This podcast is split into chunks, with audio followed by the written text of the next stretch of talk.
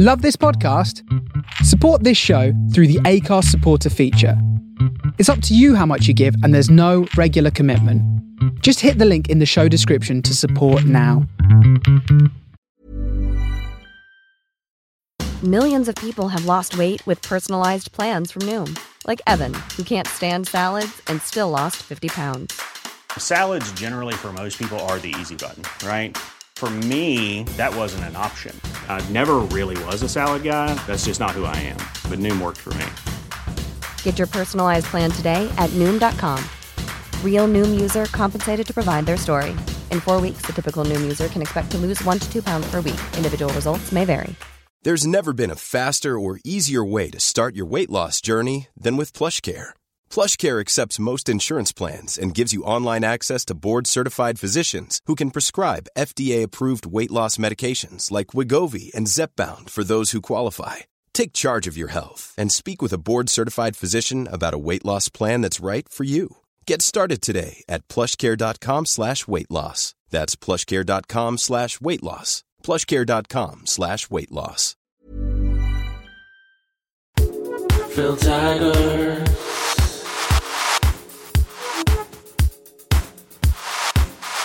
Slacker Podcast.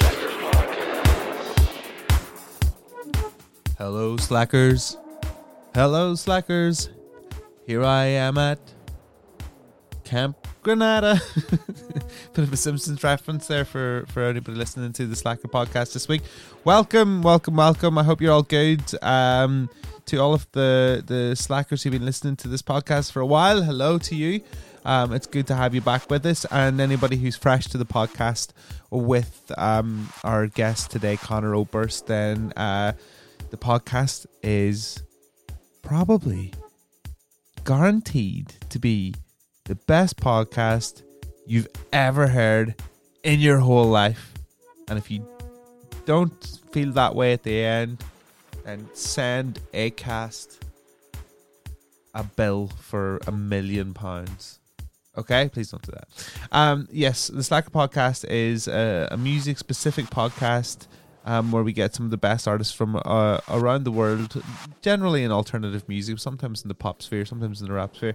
Um, and we just chat to them about their early days, the war stories, the the early demos, um, their views on life. It's just a, it's a podcast, like, um, and you've got myself, Phil Taggart, who is a uh, a card carrying music nerd. Um, so yes, uh, big up to the, the the Patreons who are subscribing at patreon.com forward slash slacker podcast.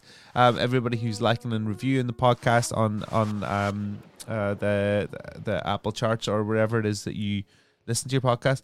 I no, I haven't reached out and done that for a while. I think I might have like mentioned it a little bit last week, but I haven't really done it this series. But after I did last week, um, I think I think it absolutely rocketed up the the charts because people went and did it. So if you have been listening to loads of these and you want to sort of pay me back something, go go and do that. That would be very very helpful. Um, this week's podcast is with a, a, an artist who I have a very deep affection for. His name is Conor Oberst. I'm a big fan of Bright Eyes. I'm probably a bigger fan of his own solo stuff. Um, and I just generally think that he is the the second coming. There, there, I said it. Um, and his relationship that recently with um, Phoebe Bridgers, a creative relationship, um, has been great to see as well. Like I, I've been a big fan of Conor's music for for some time. It, it's one. He's one of those artists that has pulled me out of tough times. You know, like just just lyrically and musically, just everything sort of like seemed to hit home with me at a specific time. So I thank him deeply for that, and it was very good to sit down and chat to him back in August um, about this demo. This demo is really going back as well. His voice hasn't even broken it. So I'm gonna like uh, spare no more time, and we're gonna jump into it. This is a Slacker podcast with Conor Oberst in three, two, one.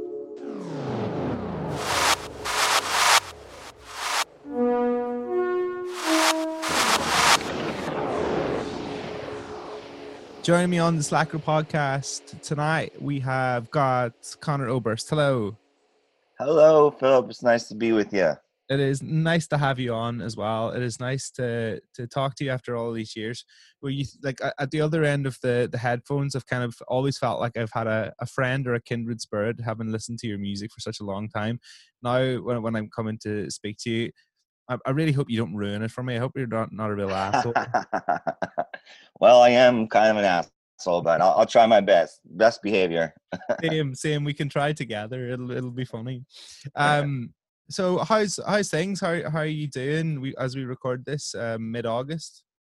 Yeah, um, I'm doing okay. You know, I spent um, I guess the first five months or so of the uh, you know kind of quarantine lockdown pandemic situation in Los Angeles. So I live, I have a house in Los Angeles and I have a house here in Omaha, Nebraska, where I am right now. So yeah, the first five months it was just you know, I mean, literally like me and my girlfriend in our house doing you know nothing, not like leaving. like I mean, I guess we would go to the grocery store, but it was very much a strict lockdown situation. And then yeah, um, I guess in July I drove back here to Omaha just to kind of check in with my family and my got some I got some dogs here that'll probably make some noise. That's good. They're That's good. I've got, I've got, a dog on the side too. We can make them like yeah. fight over over the internet. um, and you know, here it's like a little. I don't know. It's you know, of course, I'm sure you guys are reading all about it, but you know, I mean, we have such a failure of you know, obviously like leadership or any kind of plan for this thing. So you go state to state. I mean, I remember being kind of shocked when I got back here to Nebraska, just how it I mean, it almost seemed like it wasn't going on. It's like people were still hanging out and like it was like it was shocking to me having been in LA for so long where everyone's like masked up and it's like super serious mm-hmm. and everything's closed. Then you get here and it's like if you drive down the street, it's like people falling out of bars and like it's like it's like it's never happened, you know. So it's kind of and we have a real uh, shithead of a governor here in Nebraska that doesn't know anything. But and then and then I leave California, and even and after five months of doing all this, you know, what I thought was pretty dedicated work that everyone was, you know, adhering to all the rules. They kind of lessened, you know, they let up for like a month, and now their numbers are like way back up. It's like almost like it's back up to where it was in March. So it's just I don't know. I mean, not to just talk about the pandemic, but yeah, it's, but it's it's. I mean, it's hard not to. Like, um, yeah, I, like I live in Brighton, like south coast mm-hmm. of, the, of the UK, and like a lot of a lot of my friends playing bands, and like the bands are are normally like on tour or they're probably doing festivals around the stage. And I was, and the, the sort of commonality like that they had between them in the conversations I was having with them was this isn't really much different than real life. Like, as in, like when they're on tour you know you're just you're never your ass never touches the ground like you're you're just mm. going from one place to the other but when you're when like my friend like specifically my friend joe he was just like i just sit in the house and write songs when i'm not on tour like i, yeah. very, rarely see people anyway so like this isn't right. This isn't that no, difficult. I, yeah i think some people are you know obviously some people are dealing with it better than others mm. um you know i've found like in my world like uh, there's kind of like two camps. The, the, one camp, you know, and you know, uh, like yours, I'm sure, like most of my friends are artists and musicians, and um, you know, well, that's actually not true. I actually have, sadly, I have tons of friends that work in like the restaurant and bar businesses, and they're just unemployed and yeah wait you know like just on the dole like they gotta wait for their check and it's like a nightmare but um anyway, amongst the artists and musician types, um, you know, I feel like there's two camps. There's the one camp that's taking this time to kind of like self improve and yeah, write songs or do do stuff around the house that you've been putting off for years or you know just like using their time like in a in a productive way yeah and yeah. then and then there's like the other camp which i've fallen into which is like have had no motivation and you know just have basically just fallen into kind of just malaise, despair, or like I don't know. I like try to go on walks, try to like hang out like with the few people I can hang out with, but you know, honestly, it's like it's just every day is the same and you can't really, you know, Can't really can't really go anywhere. switch it up that much. When when I had your Yeah. when I had your friend Phoebe on the podcast, she said that she'd started drinking just just for something to do.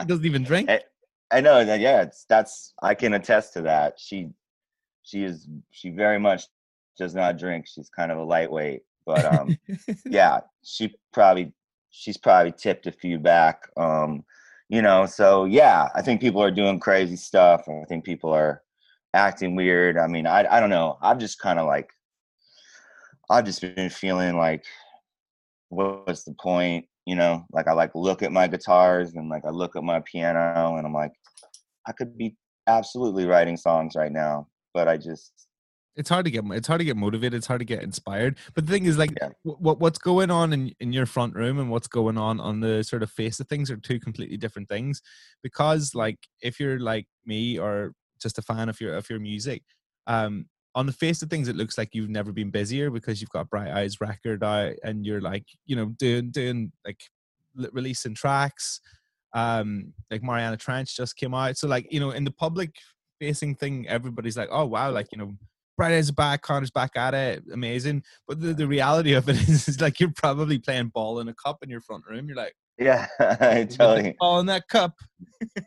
I mean, yeah, we, you know, as you know, whatever they say about all the best laid plans or whatever, but you know, we were we were all set to go. You know, I mean, just like everybody, it's, it's not even worth complaining about. But um, you know, we were probably two weeks out from going to Japan. Was the first show Mm. actually phoebe was we were gonna go to japan together and like go on like a, this like fun like it's like vacation it was gonna be like really sweet and then like we were gonna play our first show like um you know this like the first bright eye show and we had like all these japanese musicians lined up and it was like exciting Wow.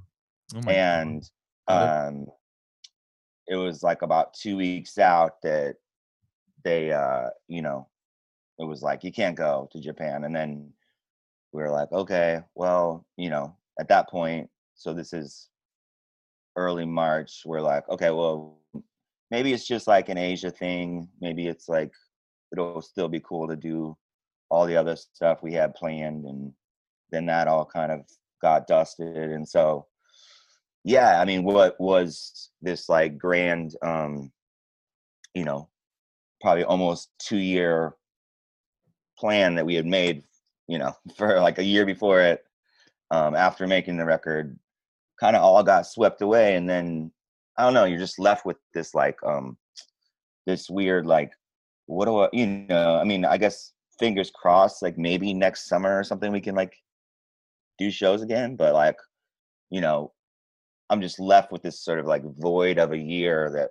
was there was so much stuff planned and now it's like i mean obviously we've been trying to promote the record as best as we can you know doing interviews and doing little video stuff or whatever but you know it's not the same as like live a rock and roll tour just live stream yeah. Yeah. exactly man live streams just do Yeah. don't don't don't come back at you um Yeah. in, in in that same way but the way that you move from project to project over the years means that like this is going to be like like it's going to be like three buses arriving at once like next year you'll probably have like a bright eyes record a solo record like a poker record a drum and bass record and a hip-hop record all dropping in 2020 hopefully hopefully you get that motivation back first, I suppose.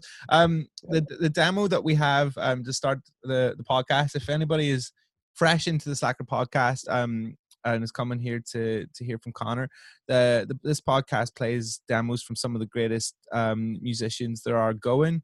Um, I suggest you go back and listen to maybe Johnny Marr playing a version of of Gene. Um, oh god, I, I don't even know what to. Yeah, the Phoebe Bridgers did one on motion sickness a couple of months ago as well, which is pretty sick. And today we've got one that I didn't even know existed, which is really cool. And the whole point of this thing is um, a demo of I don't know what age you can tell me, but it's a demo of Commander Venus, which was your band. And do you feel at home? Yeah, so it's not even a demo. It's like an actually released album, but um we uh we so I started writing songs when I was about 12 years old and I put out a couple cassette tapes under my own name. Um one was called Water and one was called uh Here's to Special Treatment. and um you know recorded on four track sold them for three dollars at the one cool record store in town. I had I had just started playing shows. You know, this is like, you know, that was ninety, yeah, like ninety three. Um, that was my first, you know, just entry into music, and um, luckily there was a pretty su- supportive music scene. You know, older, you know, older people around town that were, you know, I think at first I was basically like a novelty act because I was just a little kid that got up on stage with my acoustic guitar and screamed, and um, people uh, uh, reacted to that. But there's um, you know, there was some older people in in Omaha, like um, this guy Simon Joyner, who's a really great songwriter, who um, was a big inspiration to me, and then um, the guys like Tim Kasher, who went on to be um, you know to do cursive and to do uh, good life and all these other bands you know he was old you know he was about what five years older than me my old 18. yeah uh, you know yeah exactly my my you know my oldest brother maddie played in bands um this guy named ted stevens who was in mike mogis's first band called lullaby for the working class he was actually um the first guy to like come over and record my first uh my first album i guess my Yeah. cassette album um but anyway when i was about when i was 14 i guess 14 i um tim Kasher, who was like basically my hero and was he was in a band called slow down virginia at the time before he formed cursive but i was kind of you know i was obsessed with him i thought he was the greatest and he decided to start a band with me. And so when I was 14, yeah, he's probably like 18. We started this band called Commander Venus. It was the just at first it was just the three of us, uh, us and our this guy, uh, this guy Matt Bowen, who's a drummer. We were a three piece. Um, we made a record called Do You Feel at Home, which is this is the title track and um i guess long story short it was you know it was like an early saddle creek release i don't know what number it was but you know it was like we were just starting the label and we were just kind of figuring out our stuff i mean we were literally kids If it's your if it's your label, would you not like have the number one? Like, if I set up a label, I, I have a label. I mean, but I don't. I Uh-huh. don't make, I don't make music because my music sucks balls, and I wouldn't put. I wouldn't. I wouldn't put my own music out. Um, but if I was as good as you and had a label, I'd put myself out as the number one. release, right? Well i actually was number one but like water was number one when i was 13 Right, So okay. this is That's but we are we were kind of establishing you know all our Mhm. kind of group group of friends and so yeah i don't know what number this record was but this was basically you know i thought of my acoustic sort of stuff as like i don't know like a side project almost and this was like my main i mean it's like such a stupid name for a band i don't know what the fuck we were thinking Venus. some yeah some kind of uh star trek thing i don't know what the fuck was going on you know Let me- let me- Let me blast in a, a bit of it now.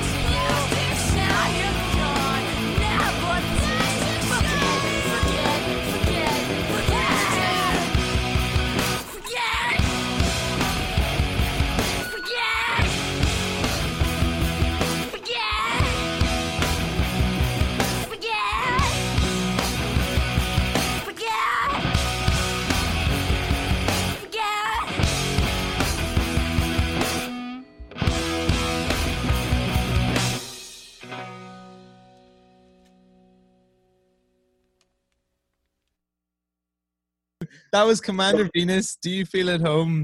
Um, not not a demo, but a, like probably one of the earliest tracks that are going um, from Conor Oberst. yeah. Your voice has not broken even remotely. It doesn't even like arrive at the station to travel to puberty town. Like, um so yeah that uh, that was going to be the end of my story is that so we put out the you know we like made cds which at the time was like a big deal we couldn't afford to make vinyl obviously but we were like we made cds we were selling them at our local shows. We were playing i mean we even went down and you know this is like at this point i'm you know yeah i'm 14 15 like the first time I went to like South by Southwest or like CMJ Music Festival, like we actually like toured. I mean, that sounds crazy, and I I think it's crazy that my parents let me do it. But did you get away with that? Like, I mean, in America, I've been to South by Southwest, right? And I took a punk band that was on my label there, and I couldn't get them in anywhere because they were like 19 or 20. How did you Yeah. get away with that when you were 14? I mean, uh, there was a lot of shows. I mean, with that band, yeah, there was a lot of places. I mean, I remember in particular this place, Spaceland in LA, that um we played, and yeah, they like they would they'd like let you walk to the stage, do your set, and then you'd have to walk back outside, and you couldn't stay in the bar. So you, I like spent a lot of time just sitting in the van waiting for the other people to get out, you know, because I was way younger than everybody else in the band. But um, yeah, the funny end to the story of so we put out the record on our own label.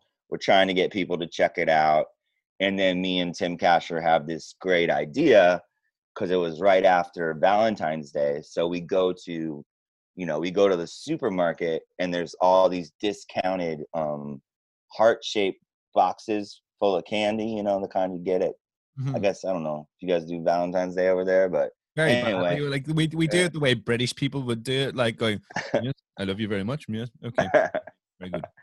Um, well, we got so we got a bunch of these like boxes of candies, and then we put the CDs in there, and then we wrote these like you know love letters to all the labels that we liked. so we you know we sent one to like love that. Merge, we sent one to like Matador, we sent one to like Sub Pop, whatever, like all the like the cool the label. You know, this is like again, this is early mid '90s, so this like whatever like indie labels we thought were cool. Packaged them up, sent them out. We ended up sending one to this label called, which is now like sadly kind of forgotten, but it was this New York label called Grass Records, which actually had um a lot of amazing bands. They had like Brainiac, they had like the Wrens, they had uh this band Sunbrain that we really loved. They Mhm. had they had tons of bands. It was like uh this band Mousetrap that was like actually from Omaha. That's kind of how we knew about them. But they were just a great, weird, eclectic punk label that um existed back then. Um, so we sent one to them, and this woman Camille, I mean, straight up, like I like, I came home from high school. You know, I'm like a, I don't know if I'm a maybe I'm a freshman in high school or I'm a sophomore in high school. Anyway, come home from high school one day. There's like a message on the machine, and then the phone rings, and this I pick it up, and it's just like the most, you know, kind of New York sounding woman. She's like, you know, is this Conor? And I'm like, yes. I'm like, why? And she's like, I got your CD. And uh It sucks. anyway, she hate it. like she, she um no, she like loved it and but she thought she was like a thousand percent convinced because we hadn't enclosed any kind of pictures or anything like that. So she was a thousand, you know, percent convinced that I was like a 18 year old female singing. oh shit! Like, yeah, And and when I told her that I was like a 14 year old boy, she screamed. I remember she screamed. She like said she was like, what the like just like yells. and then she like gets back on the phone and she's like, oh my God. um, you know, and uh, they signed us. Like we got a record deal, Wow. and uh, yeah, they bought us like, you know, we did like two records with them. They bought us, uh, you know, new amps and like a van and sent us on tour. She ended up, you know, she's. I actually don't know what's up with Camille. I'd love to find her. Camille, if you're out there, find me. Um, out. but so anyway, you didn't have she would- much. You didn't have much of a like a growing period, or like you know, you didn't have a bit, bit of like too much of that like early struggle. Like you were kind of like we're getting signed to the labels and having people work with you from the very beginning. That's that's super rare. Yeah, I mean, it was interesting. I mean, I would say that they were kind of, you know, I mean, they did their best, but they, uh, uh, you know, it wasn't exactly like signing to like, you know, whatever Universal or I. I, you know, run, I run a DIY label, and if you Yeah. the size of this room, this is basically it's like headquarters. totally. So they were they were interesting. They had an office and stuff, but um, yeah, they were pretty like running low grade like indie rock stuff. And then at the same time, we were trying trying to build our own label. You know, the Saddle Creek stuff and all the bands from the town. So eventually, we ended up like by the time I started Bright Eyes, it was you know we were ready to move everything over to like our own label because we realized that they were they really weren't you know they were trying but they really weren't helping us out as much as yeah, yeah, yeah. probably they should you know or whatever so you probably wanted that freedom as well. But if you were like doing this all so young, it, it must a lot of it must have hinged on on your your older brothers, your older friends, like because you don't get as good as you were at 13 like out of the blue. Like you don't get a guitar for your 12th birthday and just become that good straight away. Like you must have been like a student from very early doors. Um yeah so uh like i was saying my oldest my oldest brother maddie was a musician and my dad is a musician so i was very lucky to have you know just around the house there was guitars and there was you know there was a piano and there was uh, my dad played saxophone and you know we had like a little kind of like little pa in the basement you know that my brother's band would practice on so music was like very much in the house um i think i was about 10 years old when i you know kind of expressed interest in it and so you know i never had formal music lessons but yeah my dad and my brother would like just show me chords like here's how to play a d chord and you know um you know i remember I don't know. I think like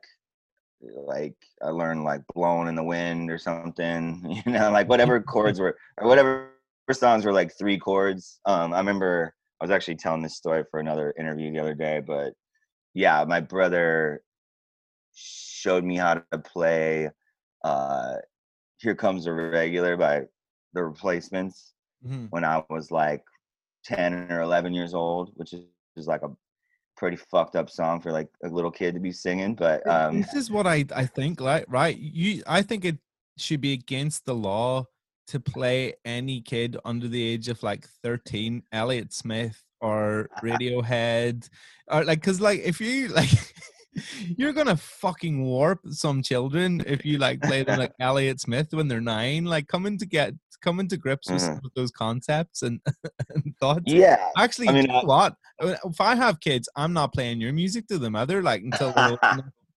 I know. I actually I- I've had that experience a few times where like I mean it's very sweet, but like people will come to a concert, you know, and they'll bring their little kid, which is great. Like happy and you know get to say hi or whatever, and then um you know the- the mom is like, oh like my little you know my little, little son here, my little daughter like loves your music and she wants to hear it all the time. I'm just like, what are you What? doing? Yeah, like we're we're like child services. Like we're Yeah. There's one children- song that does work. I could imagine like kids running around singing, um, "I don't want to die in the hospital. I don't want to die in the hospital. I don't want to die in the hospital. I want to go outside." kind of fits Yeah. a nursery. I mean that one's that one's kind of fun. Yeah. a lot can happen in the next three years. Like a chatbot may be your new best friend. But what won't change? Needing health insurance. United Healthcare TriTerm Medical Plans are available for these changing times Underwritten by Golden Rule Insurance Company, they offer budget friendly, flexible coverage for people who are in between jobs or missed open enrollment. The plans last nearly three years in some states, with access to a nationwide network of doctors and hospitals. So, for whatever tomorrow brings, United Healthcare TriTerm Medical Plans may be for you. Learn more at uh1.com. Hiring for your small business? If you're not looking for professionals on LinkedIn, you're looking in the wrong place. That's like looking for your car keys in a fish tank. LinkedIn helps you hire professionals you can't find anywhere else, even those who aren't actively searching for a new job but might be open to the perfect role. In a given month, over 70% of LinkedIn users don't even visit other leading job sites. So start looking in the right place. With LinkedIn, you can hire professionals like a professional. Post your free job on linkedin.com/people slash people today. Millions of people have lost weight with personalized plans from Noom, like Evan, who can't stand salads and still lost 50 pounds. Salads, generally, for most people, are the easy button, right? For me, that wasn't an option. I never really was a salad guy. That's just not who I am. But Noom worked for me. Get your personalized plan today at Noom.com. Real Noom user compensated to provide their story.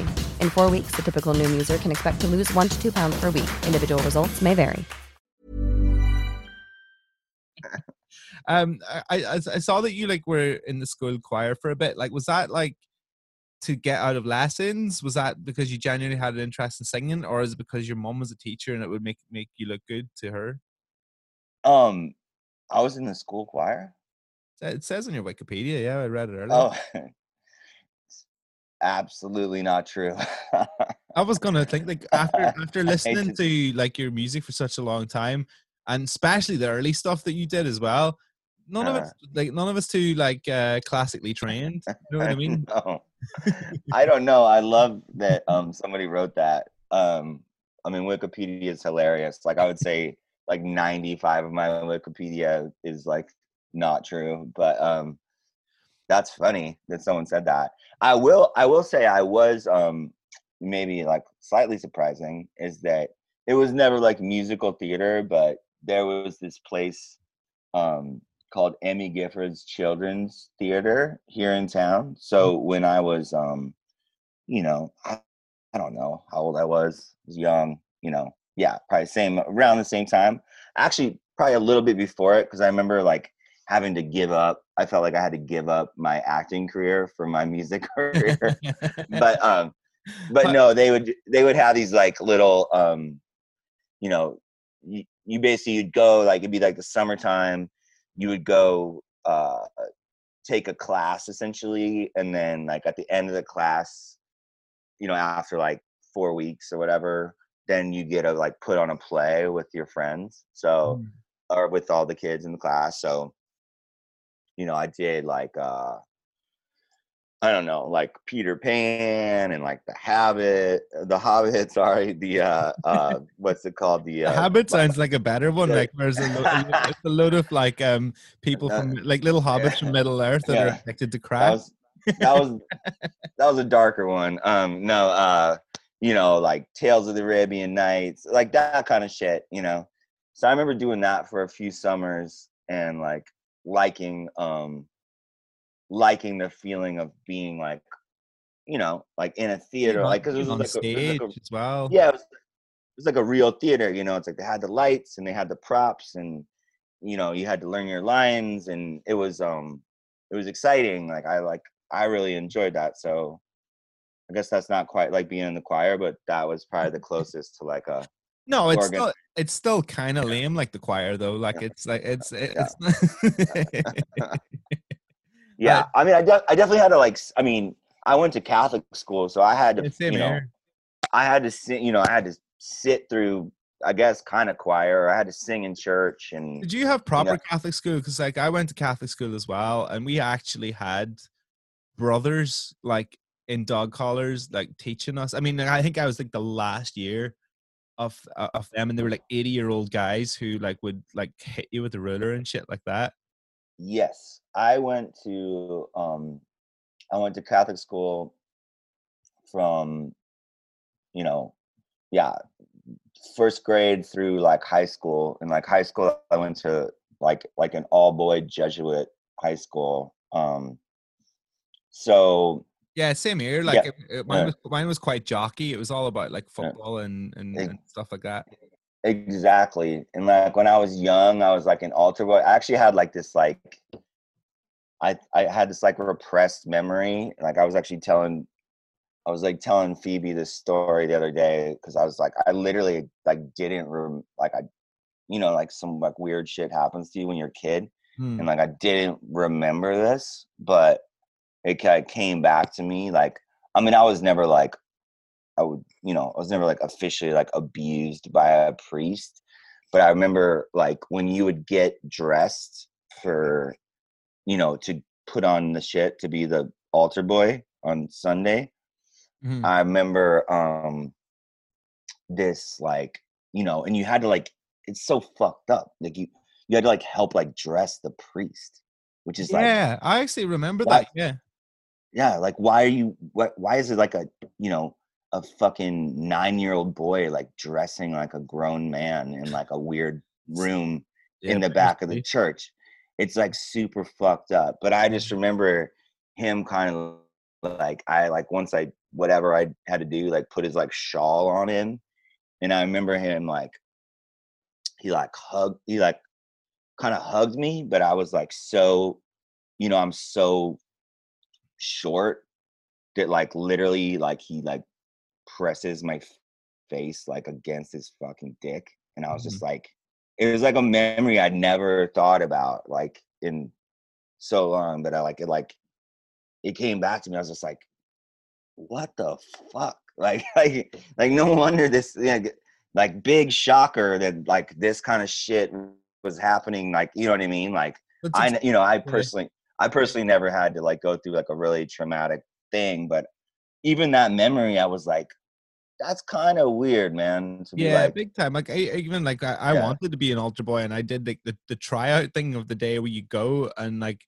and I what I didn't find out till years later that like she just went she just went and put a like stop to it before I even started. Do you know what I mean? Like Yeah. you you don't you don't even sort of mess with stuff like that.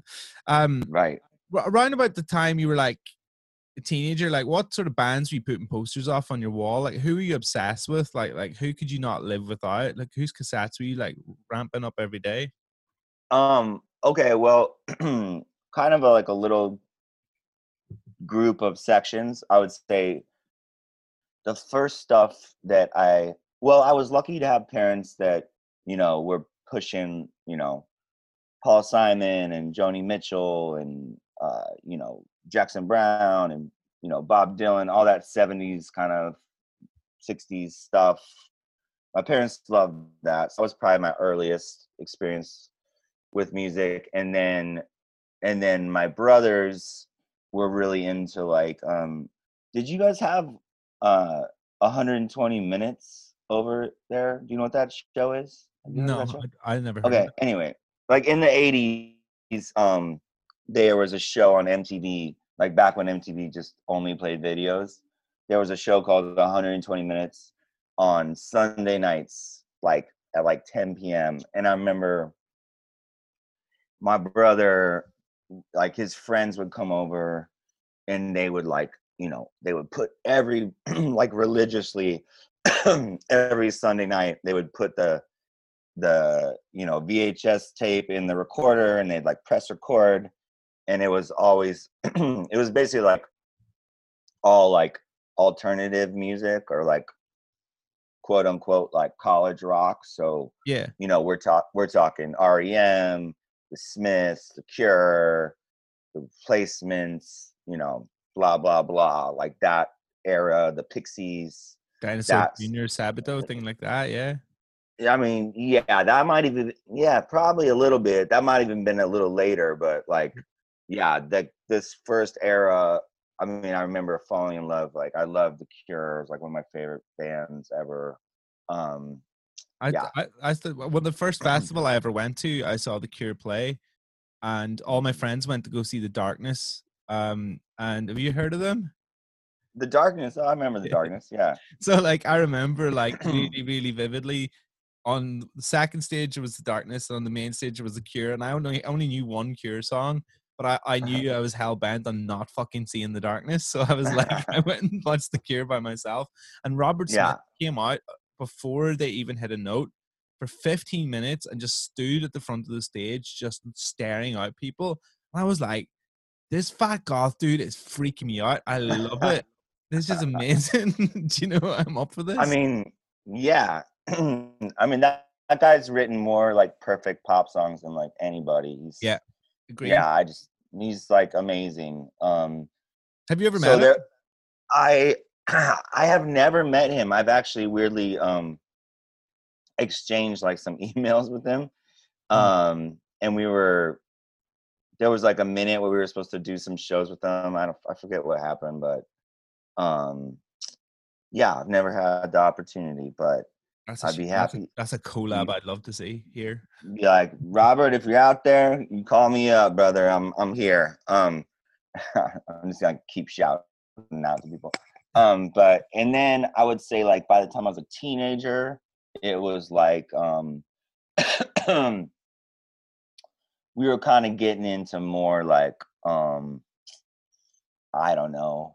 I want to say like militant, but we were getting into like deeper like sort of indie rock kind of stuff. So it was like a lot of like pavement, like uh superchunk, you know, Fugazi. Um This is purist stuff you're getting into now. This is like, you know, yeah, tattoo like kind of vibes. like yeah, that would be like my high school. And then also but also weirdly because we had like I said, we had this one cool record store in town, so I was kind of simultaneously getting into that, but I was also getting into like more like retro albums. So I was, you know, I was discovering like Townes Van Zandt. I was discovering like John Prine. I was discovering like all these old albums that I think really actually shaped my world more.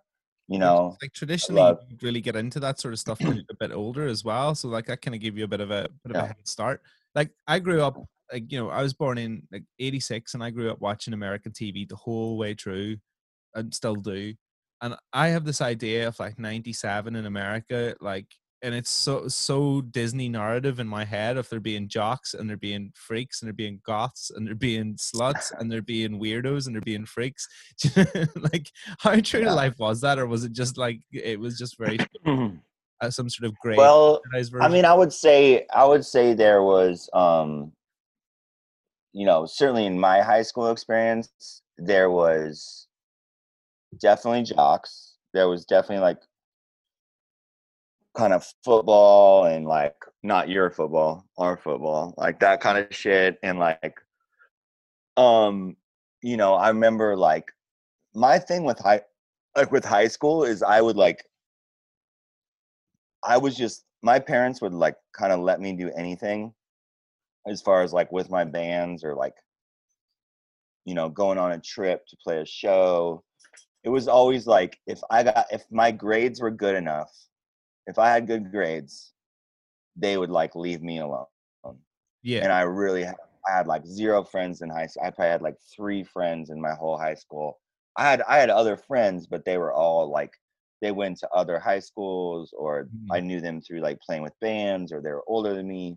So it's not like i didn't have friends but anyway my high school experience was like i would try to be as invisible as you know possible. So i would just like walk along you know walk by the lockers and i would go to class and i would always get really good grades and then when i got off school i would go play with my bands or play with my friends that played music or Mm. go to shows or all that stuff. So i kind of knew i had to keep my grades up to like do all that stuff. So i wasn't really rebellious in that sense i was pretty straight laced but In, um, um in all of the the myriad of bands that you you had like in because like there's a list and I, if i like sort of like look at it like uh, upright if i got it here yeah um the magnetas park avenue commander venus the faint bright eyes Um, it's, it's the mid '90s band rush. Um, did you know Bright Eyes was going to be the one that would sort of go ahead and do do most out of it, or was like, did you have any idea? no, I mean, like I said, like Commander Venus was like the main focus because, well, a we got a record deal, so we were ecstatic that uh, some label in New York signed us, you know, and like gave us. I mean, they didn't give us a lot of money, but they gave us enough money to like buy some new amplifiers and like get a van. So we were like over the moon. We're like, we've like hit the you know we've hit the jackpot here um and so bright eyes really started the first record like while i was trying to or while we were trying to make the second commander venus record which by the way is horrible don't listen to it i like the first one because like my voice is still like you know still fucked up you know adolescent and i think it's like kind of cute and like we sound like the you know we like we're trying to sound like the pixies and stuff but the second record which is called uneventful vacation i don't recommend it because it's literally when my voice was changing in the worst way it was like i was like 16 or something and it's like breaking in like not a fun way like not a cool way and um You've had people come at you before though for early Bright Eyes stuff for like doing that raspy style singing, like like like it, it, it, it Mm. does this double it up?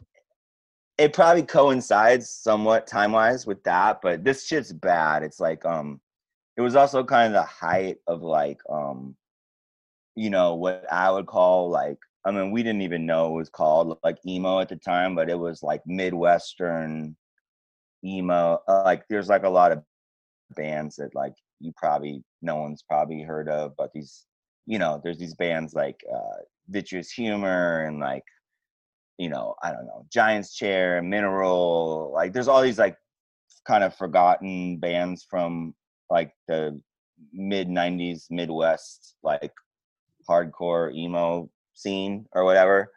And that's what we were trying to do. So we were like we were playing really heavy and we were screaming and like anyway, don't listen to the record. It's not good. you know I'm going. Um, like but on the side on the side of that i was also making these little folk recordings like just on my four track and so the very first bright eyes record is a compilation of all these recordings that i made over like two years and it's really it's not in any way i also don't recommend listening to that but like it's not representative in any way of like what the band would eventually sound like and then so I, I always consider even though that's technically the first record i always consider the second record which is called letting off the happiness because that was the first record that i hooked up with mike mogis and we recorded it in like well, i shouldn't say in real studios we still recorded it in my parents basement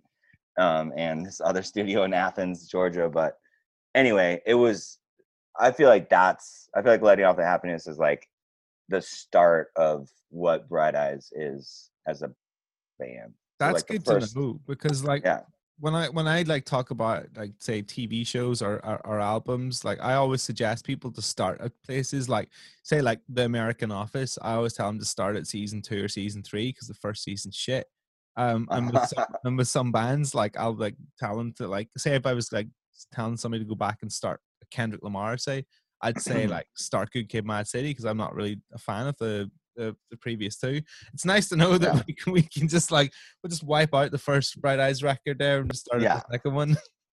yeah, the Bright the first Bright Eyes record has really nothing to do with anything. I mean, other than it's me singing and playing guitar, but it's it's me like literally in my basement with my four track, and it's doesn't make doesn't really make any sense with the rest of the albums, but and I mean, still like there's a lot of embarrassing. Well, there's a lot of embarrassing things on all of the Bright Eyes albums, kind of to me, but like um I would say that's like the first real record because that was the first record that you know Michael got involved with and um and then and then we made Fevers and Mirrors and then in 2002 we made Lifted which was the first one that Nate Walcott got involved with, who went on to like you know everything after that. It was always like the three of us, Mhm. and now more now more than ever, like especially with the new record,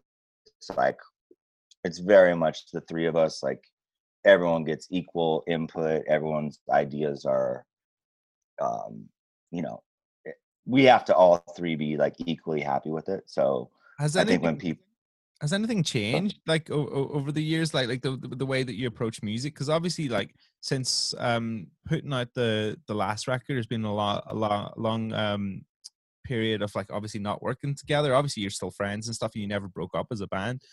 But stepping into a studio with somebody is it like picking it up just as it was beforehand? Or is it like you know people have learned stuff they got different approaches or using brian eno's oblique strategies and shit like that? we do have that in our studio. Um, but no, I think for us it was um, it was pretty much picking up where we left off. I mean, I think that we all learned things obviously over the last you know nine years or whatever it was, and I think every project, or least you know, hopefully every project or collaboration, you kind of you gather a little more information, and there are things you can take with you. I mean, it's not always um, you know, it's not always on like the surface level of your brain. And some of this stuff just kind of subconsciously.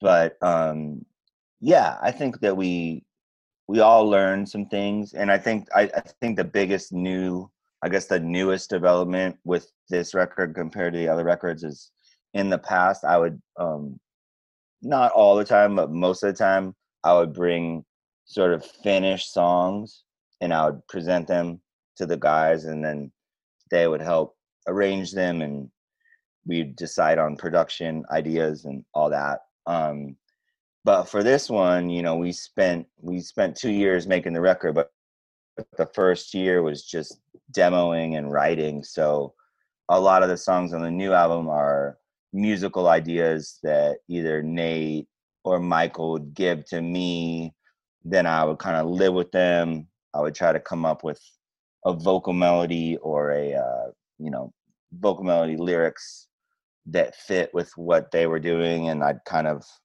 rearrange that you know rearrange it on the computer and like you know it was kind of like building blocks. It was it was much more um well it took a lot longer i'll say that. Yeah. But um i think it came out i think it came out cooler because you know it just those guys are um you know when i write a song it's like really um you know it's like i'm basically like a folk singer it's like pretty much like cowboy chords kind of shit um a lot of c's and g's and a minors you know Some chicken um but mash tho- up in front of you.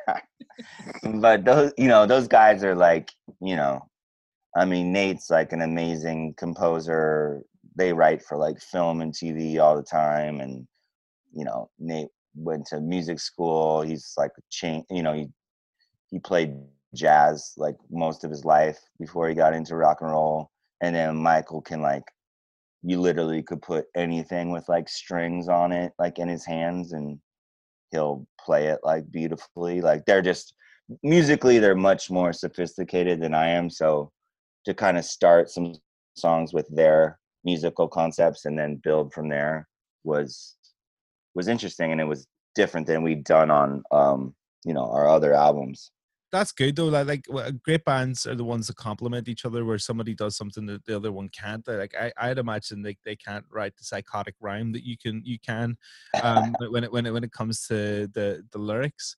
Um, I mean, like I, I don't know whether to go into like the live or the lyrics. I, I I've always been sort of um, I've always loved your lyrics, like uh, uh because you they there there there's so much um depth and narrative to them and then you'll throw in like a, a, a phrase where you've never seen uh, almost every song you've got there'll be two words that have never been put together in a song before which i quite like.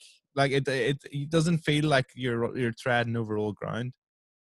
Well i appreciate that. Yeah i uh i try you know i think that uh the vocal melodies you know i play you know i play guitar and i play piano but i don't um you know you're never going to catch me taking like a 10 minute guitar solo. You know, you're never gonna like I just don't I'm not like a musician in that way. Like I always play the only reason I play the instruments is so that I can write the songs and perform them. So um yeah, I don't know. I just don't being like some kind of virtuoso or it's just not really um that much of interest to me, but writing like vocal melodies that are catchy and interesting and even though I have a fucked up voice, like trying to use it as best as I can and like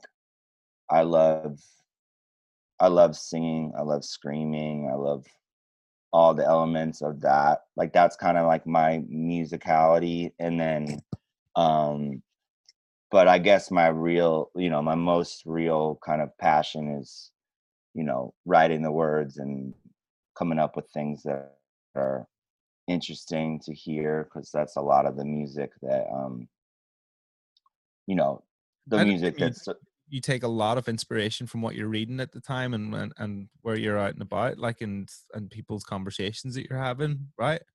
yeah i think like you know to me it's always kind of like picking up little pieces you know i always think of that i always think of it as like you know you're walking around every day and you might yeah you might hear just a snippet of someone's conversation that like piques your ears and then if you can remember that little phrase or, or yeah you're reading something or you're watching a movie or you're whatever there's like some little there'll be some little thing that like will stick in my brain and i just i try to like you know collect those as i go around and then i don't quite know how they like will come out in a song you know it's not like it's there's, there's nothing very like mathematic about it it's very much um It's just creativity, really. It's flow. yeah it's like still like a mystery to me which i actually appreciate like i'm glad that i'm glad that like the mystery's not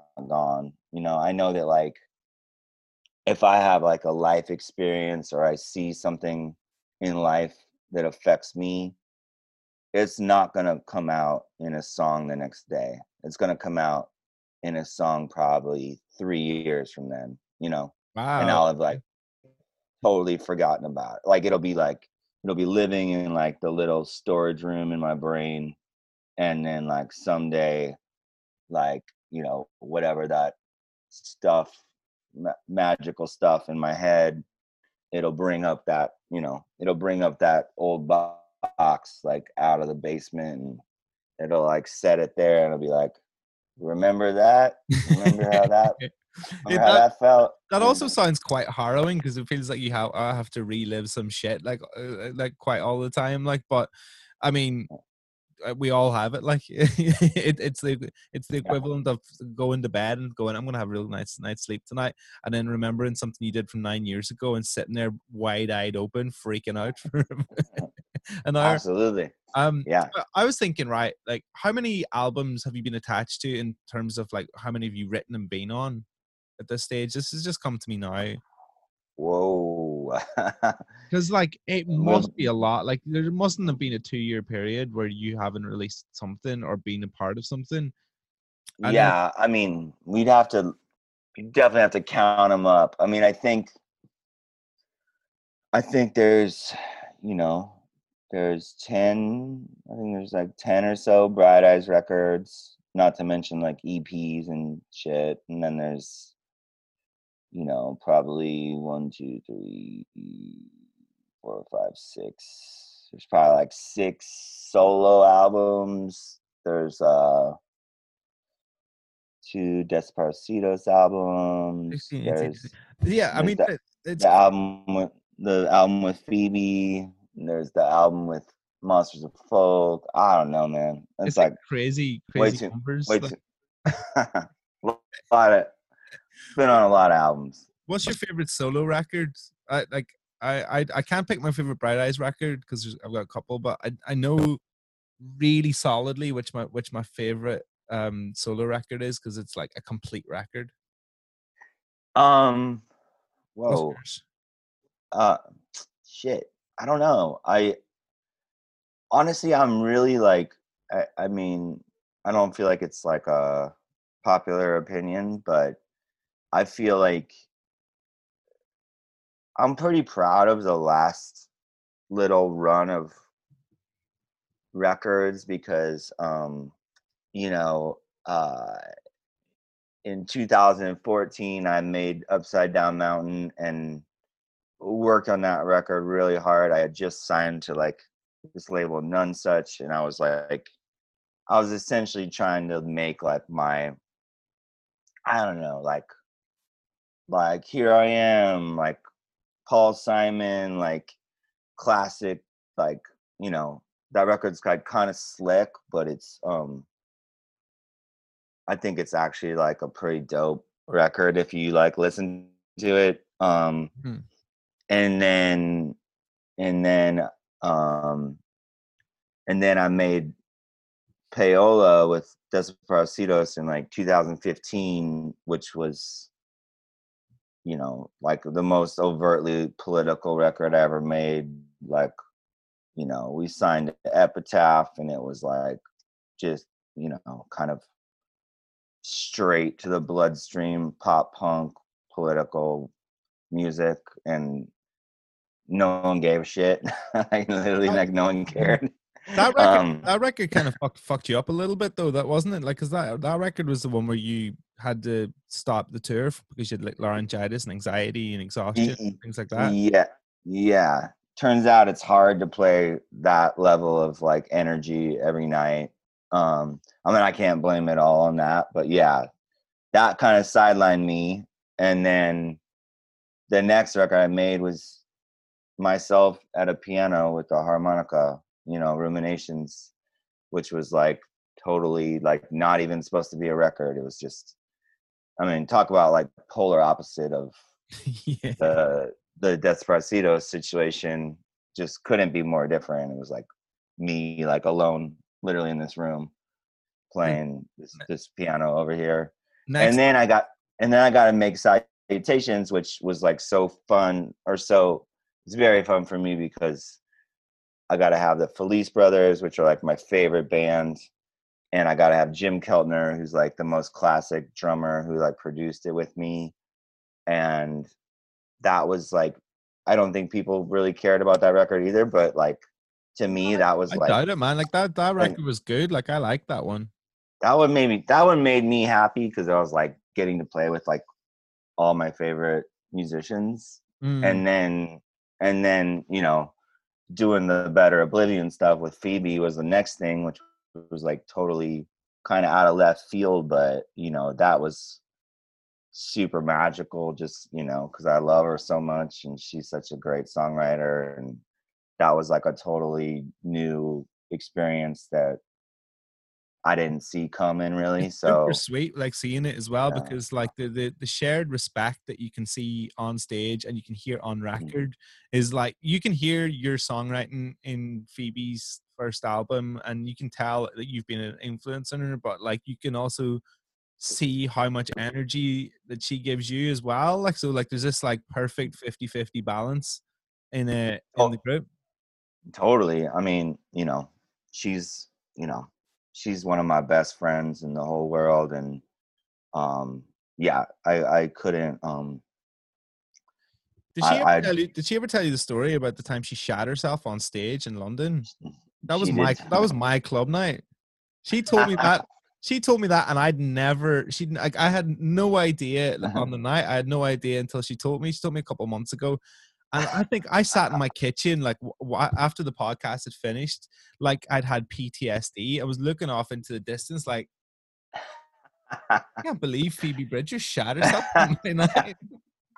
she has told me that story um yeah hey happens to the best of us you know Have sometimes you have you shot yourself on stage at any any any point in the? I I have been like um I probably have like you know I'd have to I'd have to like circle back with her and see uh see uh you know what level we're talking about but I've definitely like shat myself a little bit and Just a nugget. I've I've definitely like thrown up behind the amps and I've had to like run off stage to like be sick or like find a restroom. I mean, it just happens. It's like there's a lot of sometimes like when you're traveling, you're not that healthy, you're kind of nervous, you know, a lot of stuff Yeah. can go down. So If you're on stage Not, for two, uh, two no- hours a no- night, uh, that's a, yeah. that's a one twelfth of the day that you have to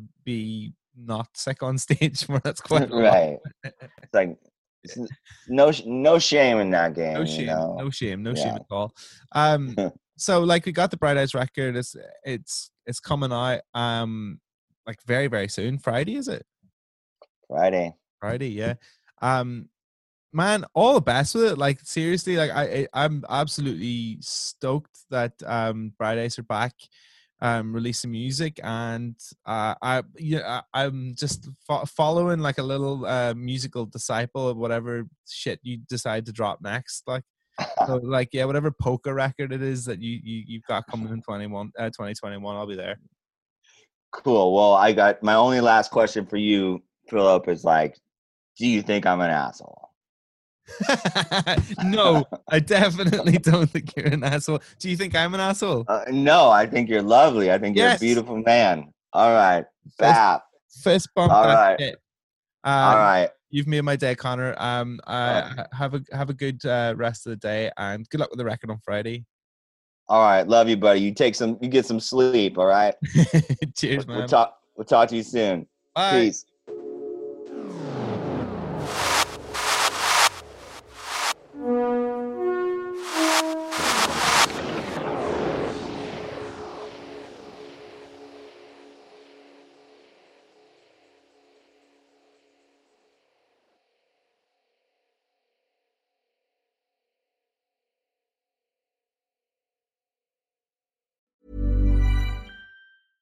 Mom deserves the best, and there's no better place to shop for Mother's Day than Whole Foods Market. They're your destination for unbeatable savings, from premium gifts to show-stopping flowers and irresistible desserts. Start by saving 33% with Prime on all body care and candles. Then get a 15-stem bunch of tulips for just $9.99 each with Prime. Round out Mom's menu with festive rosé, irresistible berry chantilly cake, and more special treats. Come celebrate Mother's Day at Whole Foods Market. Planning for your next trip?